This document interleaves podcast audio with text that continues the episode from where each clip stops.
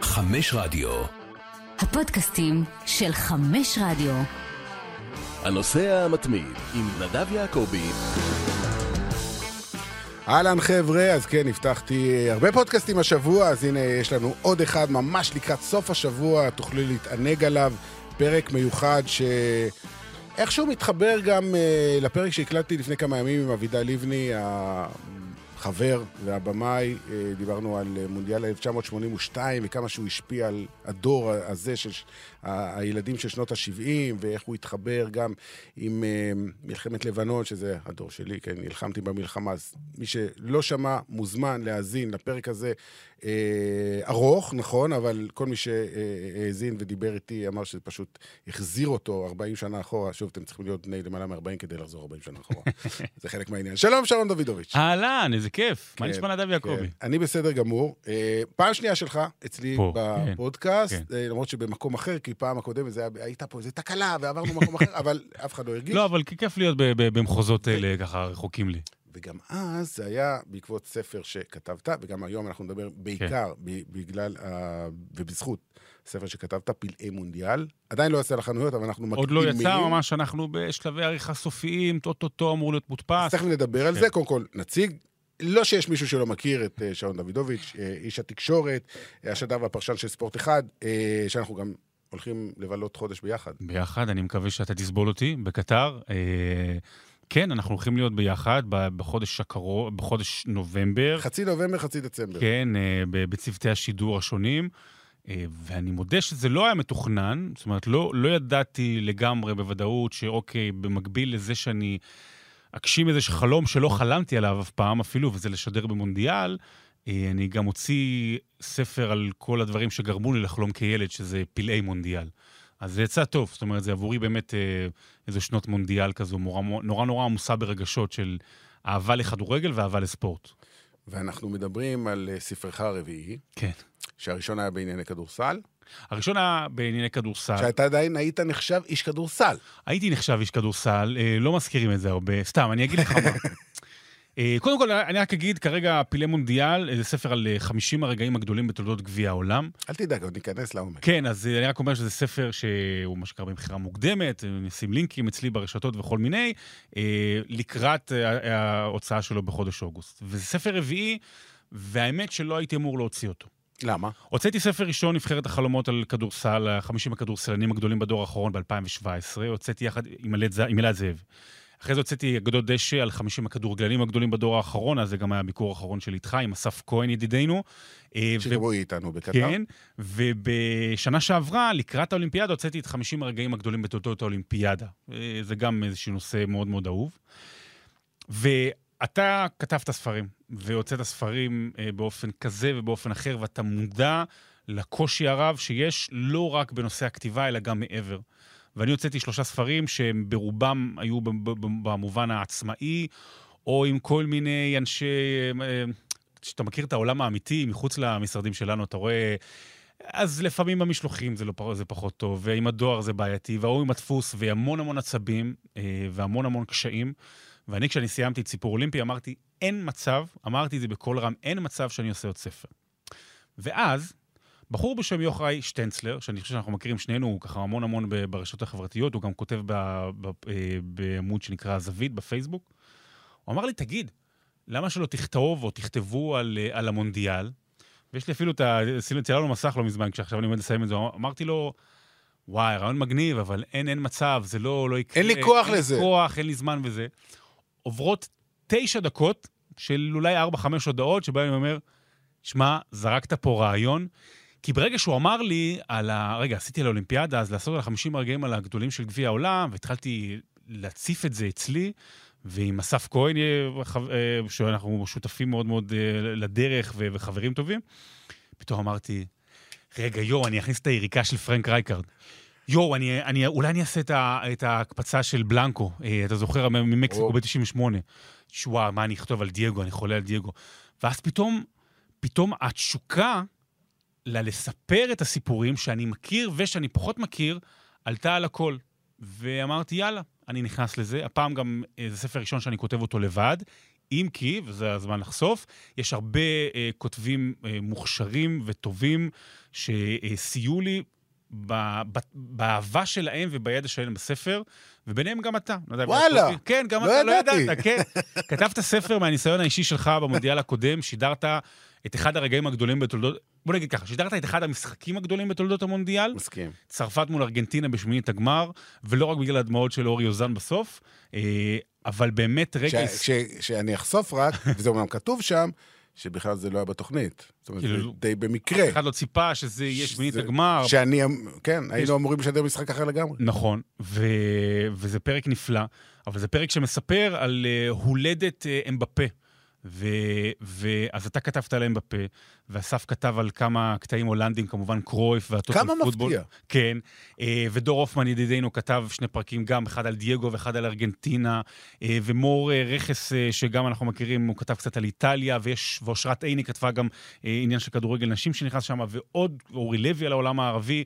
באמת, אתה יודע, אני לא אומר את זה מספיק, אבל מלבד הכיף של העבודה הזו שאנחנו נמצאים בה, של להתעסק בספורט, אני לא יודע איך זה נתפס החוצה, אבל יש פה הרבה מאוד אנשים טובים, טובים, טובים ב, ב, בהרבה מובנים. זאת אומרת, שאתה פוגש לאורך הדרך הזו של העבודה.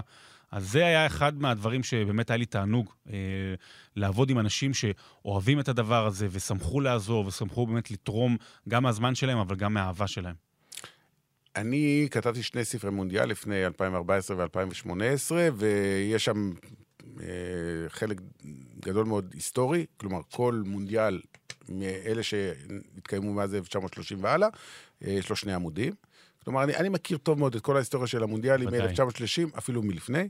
אה, ואתה יודע, בדרך כלל ההיגיון הוא באמת לתת את, ה, את כל הסיפור, מ, לפי כרונולוגי. כן. ואתה הלכת פה בכיוון אחר וחיפשת את הסיפורים. אוקיי, אז כן. היה לך יותר מזה אפילו, את הרגעים. את הרגעים. זאת אומרת, את, ה, את הנקודה על ציר הזמן, זאת אומרת, כי אפשר uh, לספר את הסיפור של אה, ברזיל 1970.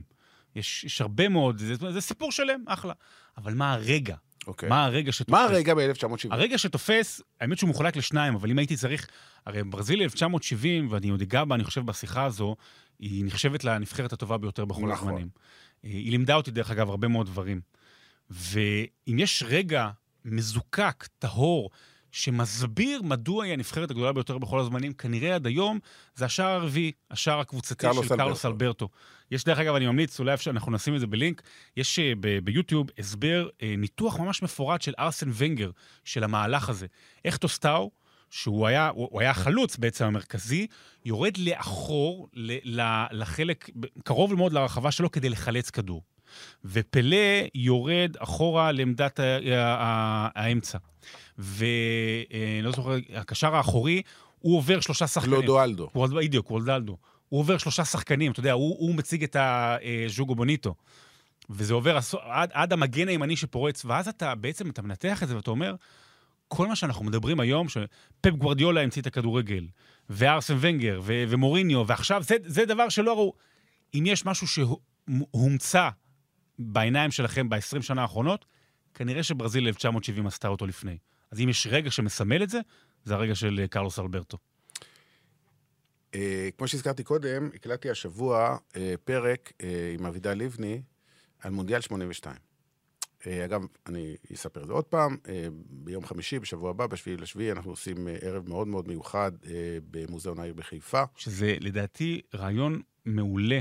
זה, המונדיאל הזה בכלל, וספציפית גם בדברים שאתם נוגעים, בטח בישראל, זה נוגע בתחומים האלה שאנחנו כך אוהבים, המשיקים של התרבות וספורט ומלחמה. ומלחמה, והאמת שאני אעשה הרבה כדי להגיע, ואני גם ממליץ לכל, לכל מי שמקשיב להגיע. אז למי שאני ככה רק אה, אתן את הפרטים המדויקים, בשביעי לשביעי, יום חמישי בערב, במוזיאון העיר בחיפה, אה, אורח הכבוד אנטוניו קבריני, המגן השמאלי האגדי, אני חושב ששמו רשום? בספר, דרך אגב. כן, והוא יגיע כדי, אה, שוב, אורח הכבוד, בכל זאת אלוף עולם, אבל אברהם קליין ששפט את המשחק בין ברזיל לאיטליה, שלפי דעתי הוא גם מופיע אצלנו בספר. קשה כן. לי להאמין שלא. לא, לא, כן. אה, היה גם כמובן בגמר, ויורם ארבל ששידר את המונדיאל הזה, ואורי לוי שהיה שם. אה, בקיצור, הולך להיות מאוד מעניין, וערן ריקליס, הבמאי של אה, גמר גביע, הסרט שמחבר את כל העולמות האלה. אז אה, כולם מוזמנים, אבל ישבנו פה, אני ואבידה, ודיברנו במשך שעה וחצי, יכולנו לשבת גם שלוש שעות. אגב, זה הפרק הארוך ביותר מאז שהנושא המתמיד התחיל. מעולם לא הגעתי לשעה וחצי. בוא נגיד, טוב שאנחנו לא פה פורטים פה סיפור אחר סיפור, כי היינו יושבים פה איזה 4-5 אבל שעות. למה זה השעה וחצי? כי במונדיאל הספציפי הזה היו בסביבות עשרה או 12 סיפורים, שכל אחד מהם נכון. יכול להיכנס לספר שלך. וחלקם... וחלקם השייח. הכווייתי, נכנס, פטריק בטיסטון, נכנס. אה, נכנס ב- בפנים שלו נכנס, ברזיל איטליה, בוודאי. אה, דייגו מורחק נגד ברזיל, זה, זה פחות, מוזכר, נכון. אבל, וכמובן, פאולו רוסי. וכמובן, תראה כמה סיפורים, וזה ומעשי. בקטנה. אתה יודע מה, אה, לא, זה, בוא נגיד, זה שני בדירוג מבחינת זה, אבל אוקיי. זה, זה גבוה מאוד. טרדלי. נכון. מרקו טרדלי זה רגע האושר הטהור ביותר של, של אני חושב שאי פעם של כדורגל. השער השני אתה יודע מה, אני בגמר. רוצה להגיד משהו על זה. תגיד. אני לא נולדתי ב-1982, אני לא ראיתי את המונדיאל. זה ש... אתה יודע? נקודה מצוינת, אני רושם לעצמי, תמשיך. ואני אני אגיד משהו כזה, בשני הספרים הראשונים שעשיתי על הכדורסל ועל הכדורגל, אלעד זאבי וגם אסף כהן הגדרנו נורא, אה, החמישים הגדולים בדור האחרון. זאת אומרת, כדי מאוד לכבד את הקוראים, ולא להגיד, רגע, עכשיו אני אנתח את פלא, או אני עכשיו אנתח את המיקום ההיסטורי של פלא, או את המיקום ההיסטורי של וויל צ'מברלין בכדורסל. אה, אתה יודע, לא ראיתי, לא ידעתי. וגם כשעשיתי באולימפיאדה, אם כי זה שונה, אבל במיוחד פה במונדיאל, אז אמרתי, טוב, אני חייב את הכל. ואז איך אני ניגש לסיפור שאני לא חוויתי אותו? ובעולמנו אפ- אפשר לחוות את הרגע אפילו יותר מאשר חווית אז. דיברתי על ברזיל 1970. אני, כשנכנסתי לתוך זה ונברתי בתוך הסיפור, גם הפוליטי שהיה שם, אבל גם הכדורגל, ודרך אגב, אני ממליץ לכולם להסתכל על, יש כל השערים של ברזיל ב-1970, ואתה אומר, צריך, צריך לכבד את התקופה. כשאתה מדבר על דברים לפני שנולדת, צריך לכבד את התקופה. ומה זה אומר? כשאני מסתכל על השערים של ברזיל 1970, אז קודם כל אני אומר, בואנה, זה שערים יפים. כל אחד מהם. שערים יפים, אתה מסתכל כאילו ביחס כן, אתה אומר שערים כן, יפים. כן. אבל כשאתה חושב על התקופה, ואתה רואה את הכדורגל, והגמר של 1970, קשה מאוד לראות אותו היום. זאת אומרת, זה גמר נורא איטי, זה, זה הכל היה מאוד. איטי. אבל כשאתה רואה את השערים, ואתה חושב, רגע, הם עשו את זה אז, בתקופה ההיא, זה מדהים. ואז כשאתה נכנס לסיפורים של 1982, וטרדלי, אז זה בסדר, יש לי, יש לי את כל האופציות כדי לראות את זה, כדי לחוות את זה, כדי לשמוע את הסיפורים. הם מדברים, והם כתבו, ו- ולקרוא על זה המון. ובאמת, נתתי את הכבוד הרב גם על 1950, וסיפורים מ-1938. ואתה יודע, דיברת על 1982, ובאמת זה אחד המונדיאלים שהכניסו הכי הרבה סיפורים. והסיפור המרכזי זה כמובן המשחק של ברזיל-איטליה ופאולו רוסי. ומה שמעניין שם, שזה משחק כזה גדול, שאני יכול לחלק את המשחק הזה לשני רגעים גדולים, או לשני סיפורים שונים, ששניהם יהיו בטופ 10. זאת אומרת, גם, גם איטליה והקאמבק המטורף של פאולו רוסי, בטח דיברתם על זה, ואתה יודע, עם הסמים, והוא הוא שיחק רק... אה, שנתיים הוא לא שיחק. הוא לא שיחק שנתיים, ממש משחקים ספורים. ויותר. מזה, בארבעת המשחקים הראשונים הוא היה קטסטרופה. קטסטרופה. ונשאר בהרכב. ונשאר בהרכב, וכן, ו- ורק פשוט נגד ברזיל, פתאום קם לתחייה. ואתה יודע, אני לא יודע אם אתה מכיר את הסיפור, דיברנו על זה אתמול. אמ, ה- ה- אנצו ברזוט, המאמן של נבחרת איטליה. כן, הוא והשחקנים החליטו בשלב מסוים, אחרי הסיבוב הראשון, שהם סיימו רק שלוש פעמים בתיקו, שהם מפסיקים לדבר עם התקשורת. סילנסיו סטמפה. למה בעיקר? הסיפור שהכי הטריף אותם, שבחלק מהעיתונים האיטלקיים החליטו שאנטוניו קבריני ופאולו רוסי, יש להם רומן. הם, מישהו צילם אותם שהם עמדו, הם היו אה, חברים טובים מיובנטוס, כן. הם היו באותו חדר, הם תמיד מחולקים לזוגות, והם יצאו ביחד למרפסת של המלון, שניהם בלי חולצה. מישהו צילם את זה והחליט, זהו, יש פה רומן. כמו הצהובונים האנגלים. והם החליטו, די, עד כאן, אנחנו לא מדברים יותר מהתקשורת. אז באמת, בסיפור הזה יש, אז יש את הצד של פאולו רוסי, ויש את הצד של ברזיל. ובצד של ברזיל, אולי זה הזמן להגיד את זה, אני נכנסתי שם את, ה... את מה שאני למדתי, מה שהכרתי מסלווה, ידידנו, סלווה ברזילאי. אמ, עכשיו, אני אעשה איזה עצירה, ואני אגיד שהספר הזה מוקדש לזכרו של סלווה ברזילאי. בעמוד הראשון, כשפותחים, כתוב מוקדש לזכרו, ובעמוד האחרון יש איור, והרוח שלו אה, מרחפת מעל כל הספר. אתה עבדת איתו שנים, אני זכיתי גם לעבוד איתו שנים אצלנו בערוצי ספורט אחת, ובאמת, באמת, באמת, אני לא אומר את זה סתם, זאת אומרת, אני, אני, אני, לא נזכר פה בעצב, כי הבן אדם היה כל כך שמח, אבל אני חושב שאין יום שאני לא נזכר בו. במיוחד שאני עושה שידורים, אז פתאום כל משפט זה איכשהו קשור להכל. יש שם גם פרקים ש... כאילו כתבנו ביחד, שמו של סלווה מוזכר בספר, בדקתי את זה 30 פעמים, 30 אזכורים. וואו. וב-1982, הסיפור המעניין, שהוא אה, התיישב עם חבורה, עם, עם חבורה של אריק, אה, לפני שהם הקליטו את האלבום בשפחי הסמבה. וקלפטר, הוא כתב, הוא הלחין את רוב האלבום הזה לאריק איינשטיין, והוא הגיע עם שיר בשפחי הסמבה, שהיה מקצב ברזילאי שאנחנו מכירים שמח. הרבה. שמח, אה, סמבה קצבית. הם התיישבו כולם בזמן המלחמה באולפן ההקלטות לראות את המשחק, ככה סלווה לפחות מספר, מה שקרה, אגדה מספרת, בתרתי משמע, והיו מאוד מאוד עצובים. ואז קלפטר שינה את המקצב למה שאנחנו מכירים כיום. וסלווה יש לו שם איזשהו סוג של, של מניפסט כזה, שהוא מדבר אה, לחיי הנבחרת שהייתה אשליה, סרבה, זה לחיים בפורטוגזית, לחיי אריק שכל כך אהב את הנבחרת. אז יש שם משהו מאוד מאוד נוגע. אז ניסיתי בכל הסיפורים הללו, גם שאני לא מכיר, למצוא את הקשר האישי של מה שאני אוהב, או מה שסיפרו לי, או מה שנראה לי לנכון. כן, ואם אתה מזכיר את סלווה, שאנחנו ב-25 באוגוסט אה, נעלה לקברו, שנה למותו, זה פשוט בלתי נתפס בכלל מה שעברנו פה בשנה האחרונה ובחודשים האחרונים, עם מודי ברון, שגם ממנו כן. נפרדנו, ואני אומר את זה, ואני לא מאמין שאני אומר את זה, זה, זה נשמע לי הזוי. אה, בגמר 2002, אה, אחרי שברזיל ניצחה בגמר 2-0 את אה, גרמניה, באצטדיון ביוקואמה, סיפרתי את זה כמה פעמים, אבל כל פעם אני נזכר את זה מחדש.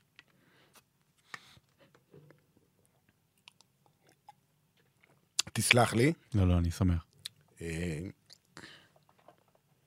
איך, שאני מסיים, איך שהמשחק מסתיים, אני יוצא, מאוד שמחתי שברזיל... ישבתי כמובן ביציע אחר, ולא ידעתי איפה הוא יושב ולא חשבתי עליו, וירדתי במדרגות מהאיצטדיון, והוא בדיוק בא מהצד השני.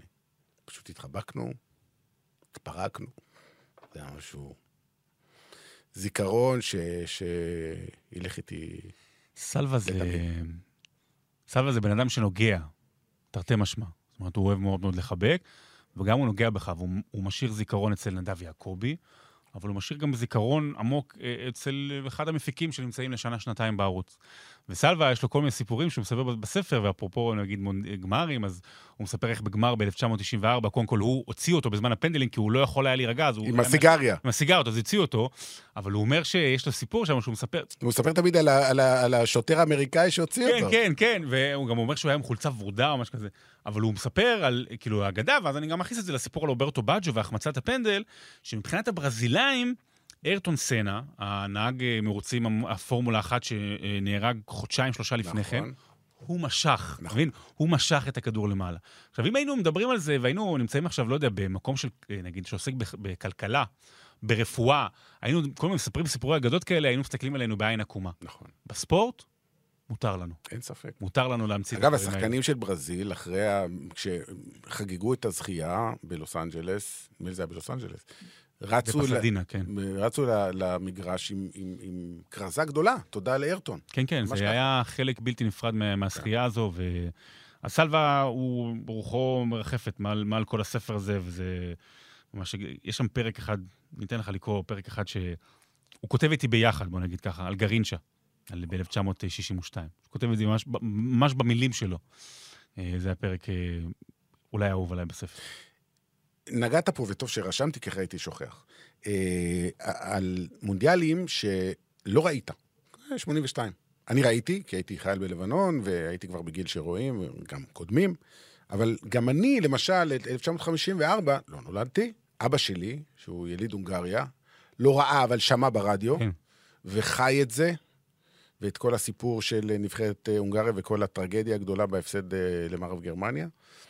אמ, ואני מכיר את זה, ואני אני כל הזמן חי בתחושה שראיתי את המשחק. אוקיי, נכנסנו ליוטיוב וראינו בשחור לבן כולנו, גם את 1930 אפשר לראות, כן. הכל אפשר לראות.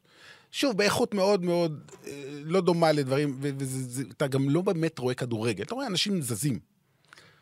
אבל איפשהו, בגלל שאני לפחות קראתי כל כך הרבה, גם כתבתי, על כל הטורנירים כן. האלה, אז אתה חי אותם. אני חי אותם כאילו ראיתי אותם.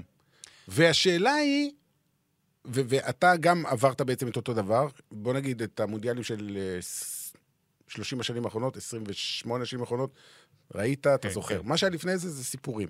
נכון. סיפורים וגם יוטיובים, אה, 70, כן? תראה, זה, זה סיפורים, אבל... עד כמה, לא, אני, אני שואל עד כמה נקודת הראייה היא, היא... כי למשל, אה, אמרו לי אנשים, אה, 82 היה המונדיאל הכי גדול. אמרתי, מה, 70 יותר גדול? אבל 70 לא ראינו. אבל זה, זה גם תלוי, קודם כל אני אגיד כמה, תלוי בגיל. זה תלוי מי אתה. זאת אומרת, עבור ילדי סוף שנות ה-60 וילדי שנות ה-70 באמת המונדיאל של 82. כן. עבור ילדי שנות ה-80, צרפת 98 זה כאילו משהו, משהו היסטורי.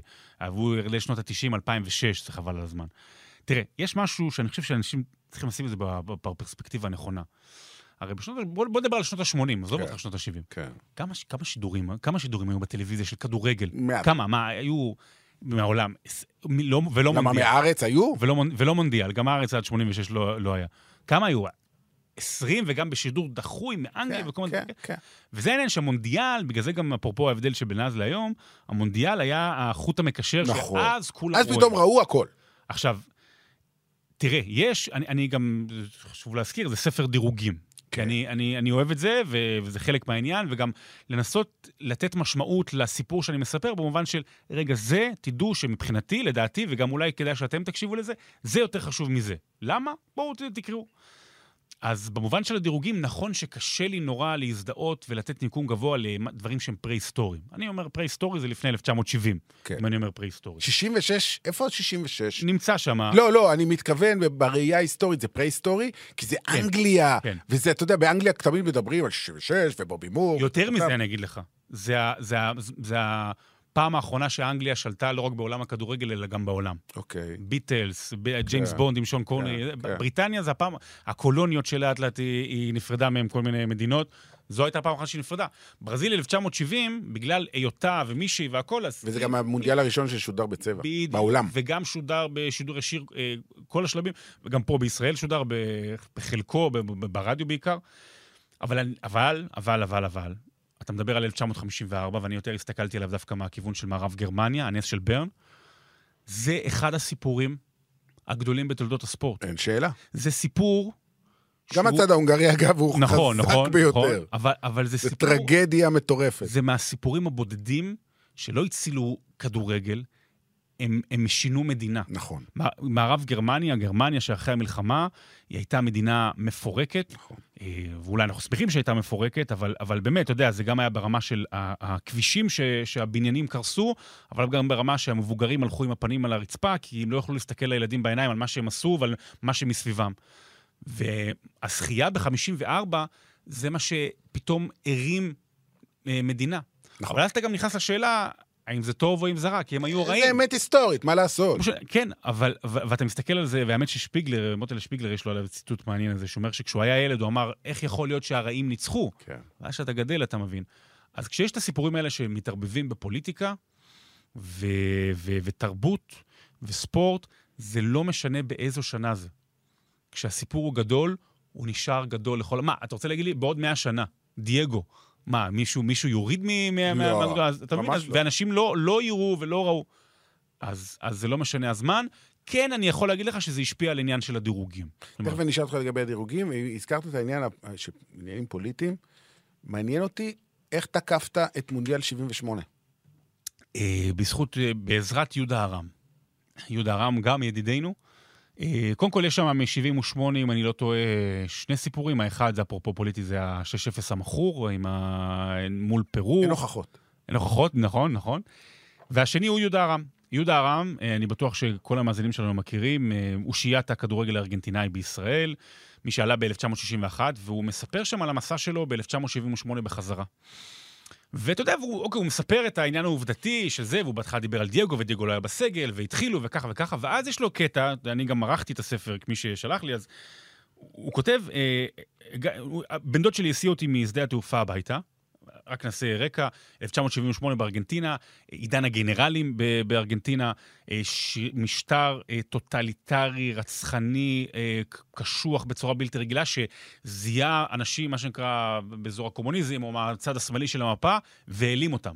פשוטו כמשמעו, עשרות אלפים 30 אלף נעלמו, נרצחו, לא יודעים מה קרה איתם. יודעים, יודעים. כן. והמשפחות לא יודעות, כי אין, אין קבר אפילו לעלות לרובם. ויהודה רם אה, מגיע לשדה התעופה בארגנטינה, ובן דוד שלו אוסף אותו, אז בדרך הוא מספר איך אה, הוא רואה איזה שוטר ענק על כזה, כמו ארלי דוידסון, והוא אומר, בוא'נה, תראה מה זה, אתה יודע, בשפה של, אה, של יהודה וגם בסגנון שלו, ואז הבן דוד שלו נותן לו איזה מכה עם הברך, שתוק. ואז הם מגיעים הביתה, והם הולכים לישון, מתארגנים לישון, והדלתות פתוחות. הוא אומר לו, יהודה, לבן דוד שלו, רגע, למה הדלתות פה פתוחות? הולכים לישון.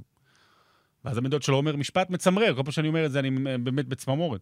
אומר, אנחנו משאירים את הדלתות פתוחות, כדי שאם יבואו לקחת אותנו באמצע הלילה, הילדות שלנו לא יתעוררו.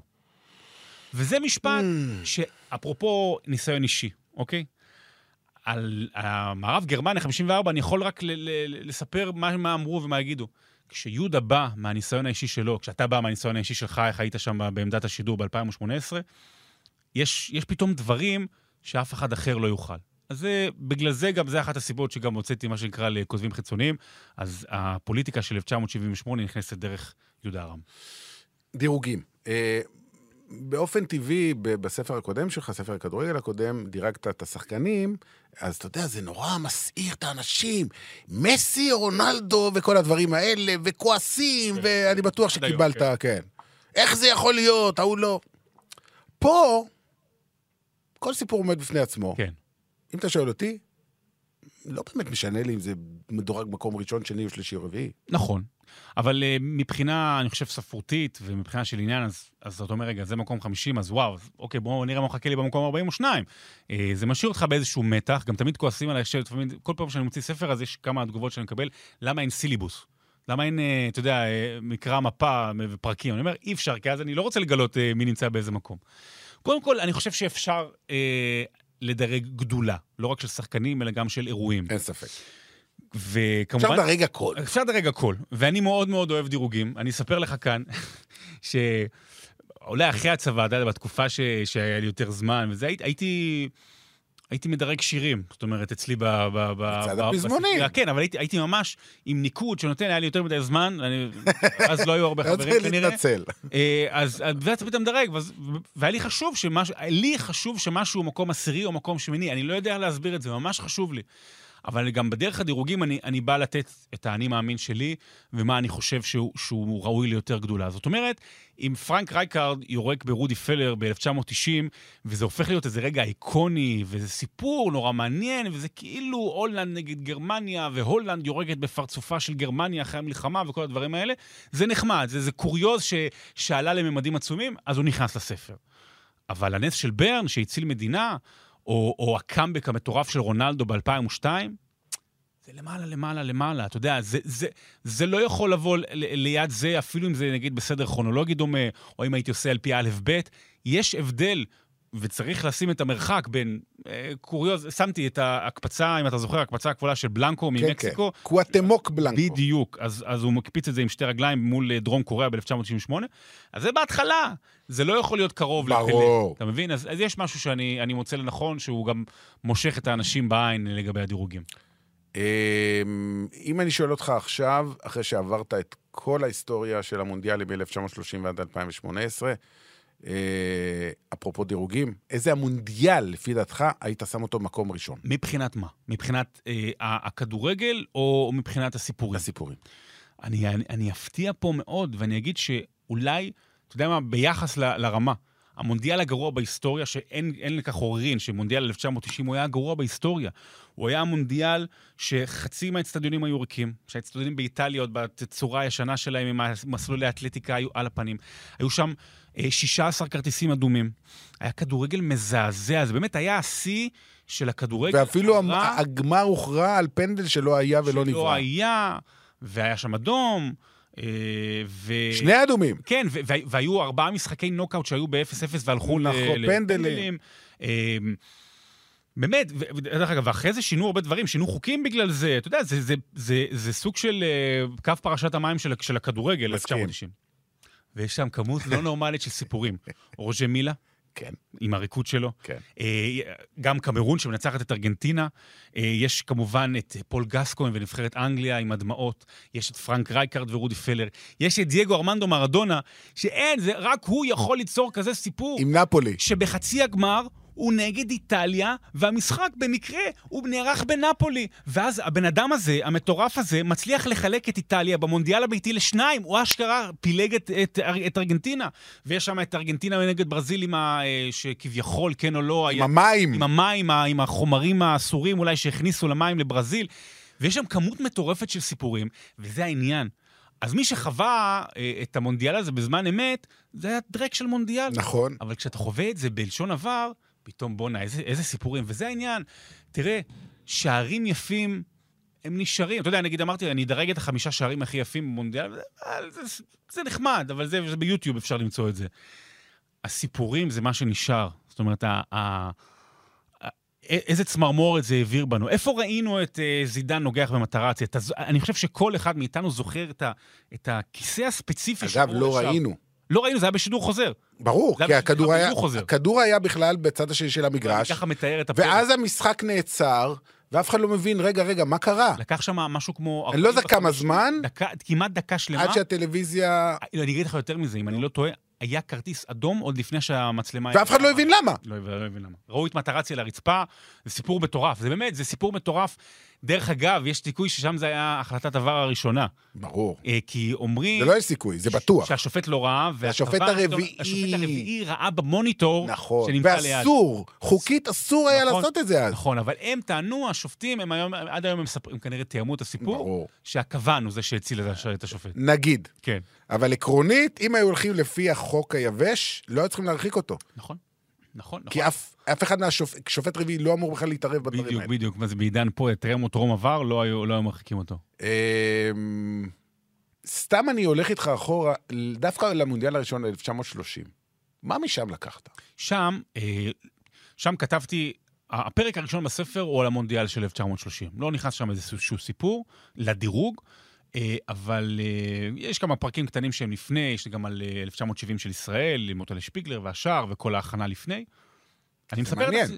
כן, כן, זה מעניין. דרך אגב, אה, הצלחתי למצוא המון אה, ג- גזירי עיתון אה, ישנים על אנשים לא, לא יודע, אני חושב שאנשים לא יודעים שהייתה שם, אחרי ההפסד לאיטה- לאורוגוואי, סליחה, 2-0, כיסחו להם את הצורה. מי שלא חי... היה רפש לא נורמלי בין uh, שפר לבין הכוכבים, שפיגל ושפיגלר. יצאו שם כותרות, כמו שאנחנו רואים היום. אמרו עליו, ממש ממש, uh, סיפור ממש מעניין.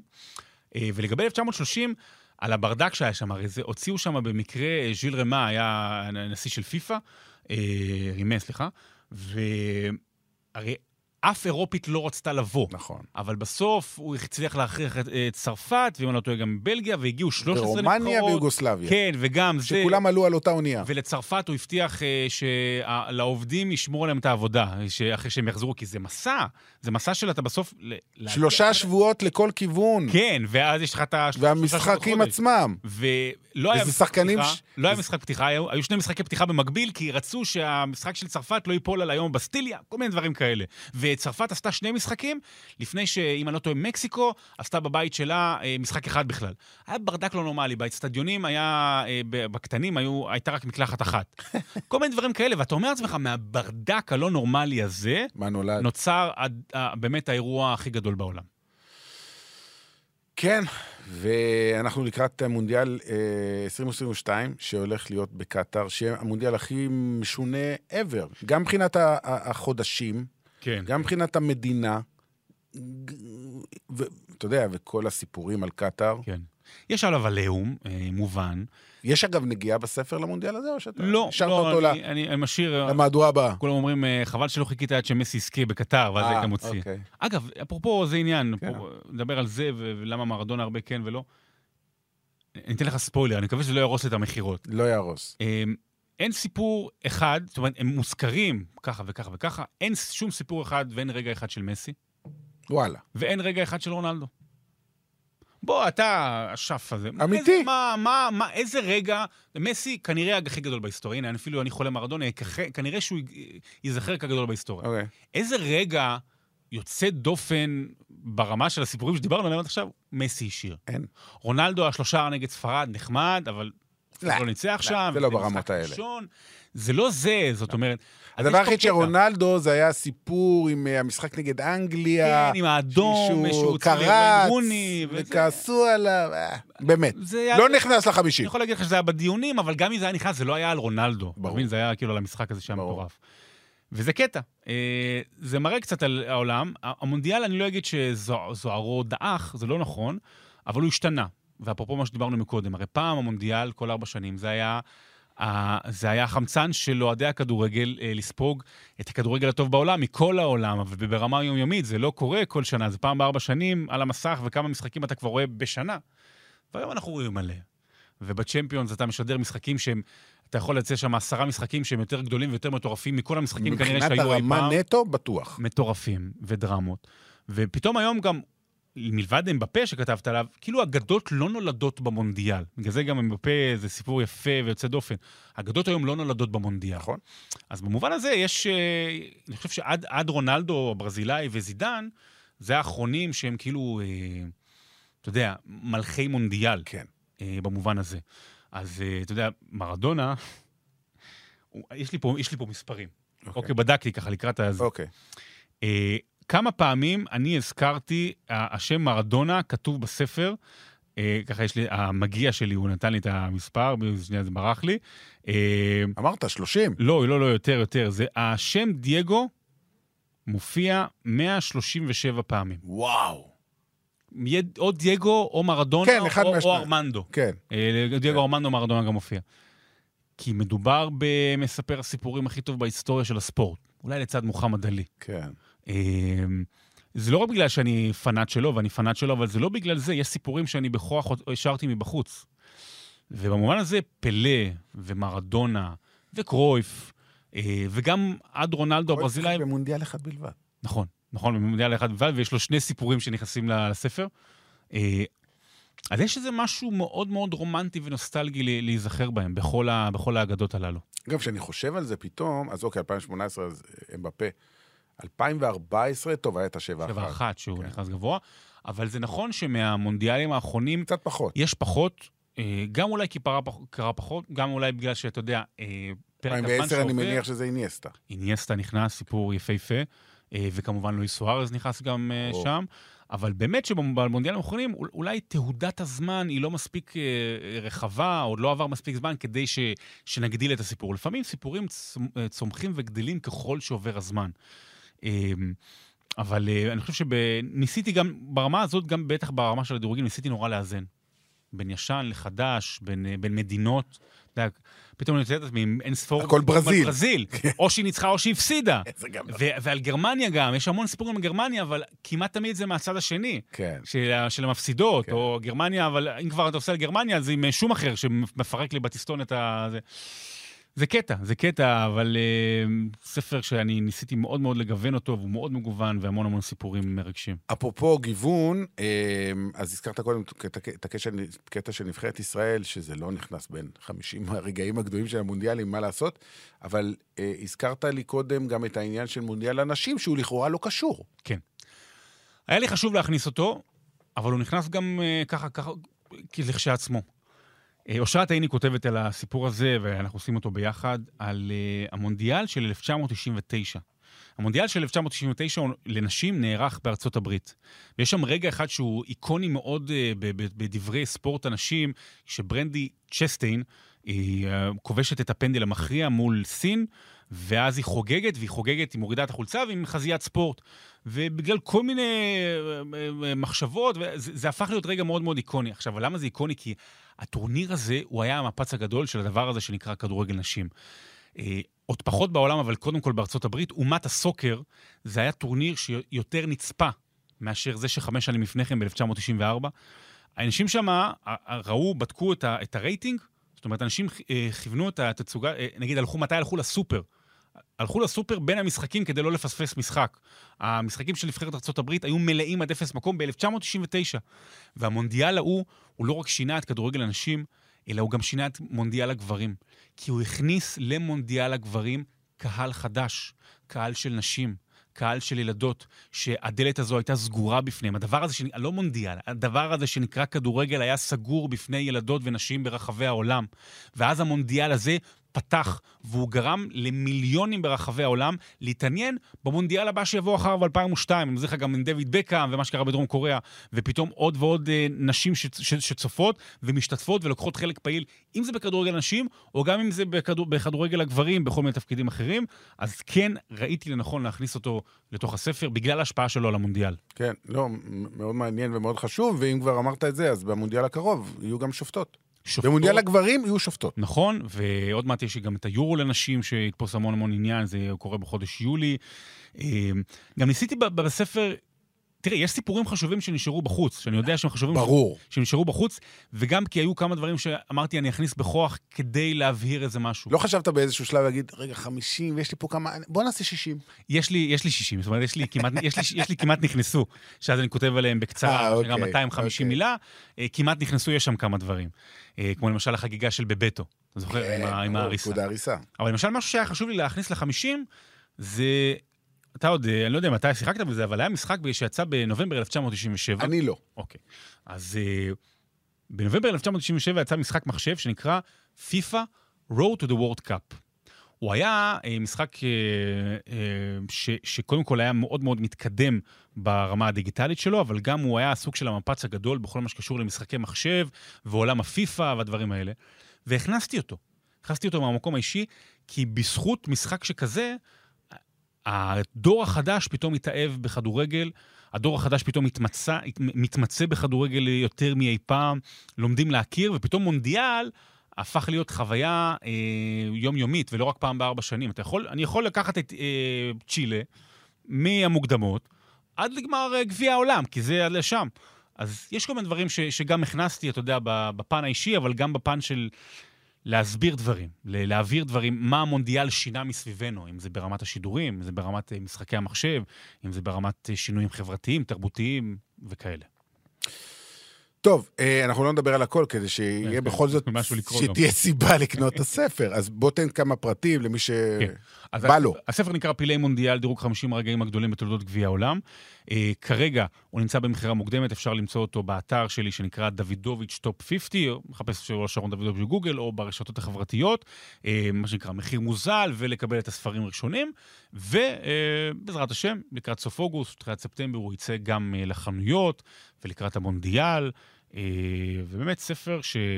שבא מהאהבה נטו לספורט, לכדורגל ולמונדיאל. אני, אני הייתי ילד מונדיאל. שאלת אותי מקודם על כדורגל, כדורסל, זה נכון, אני שיחקתי כדורסל בצעירותי.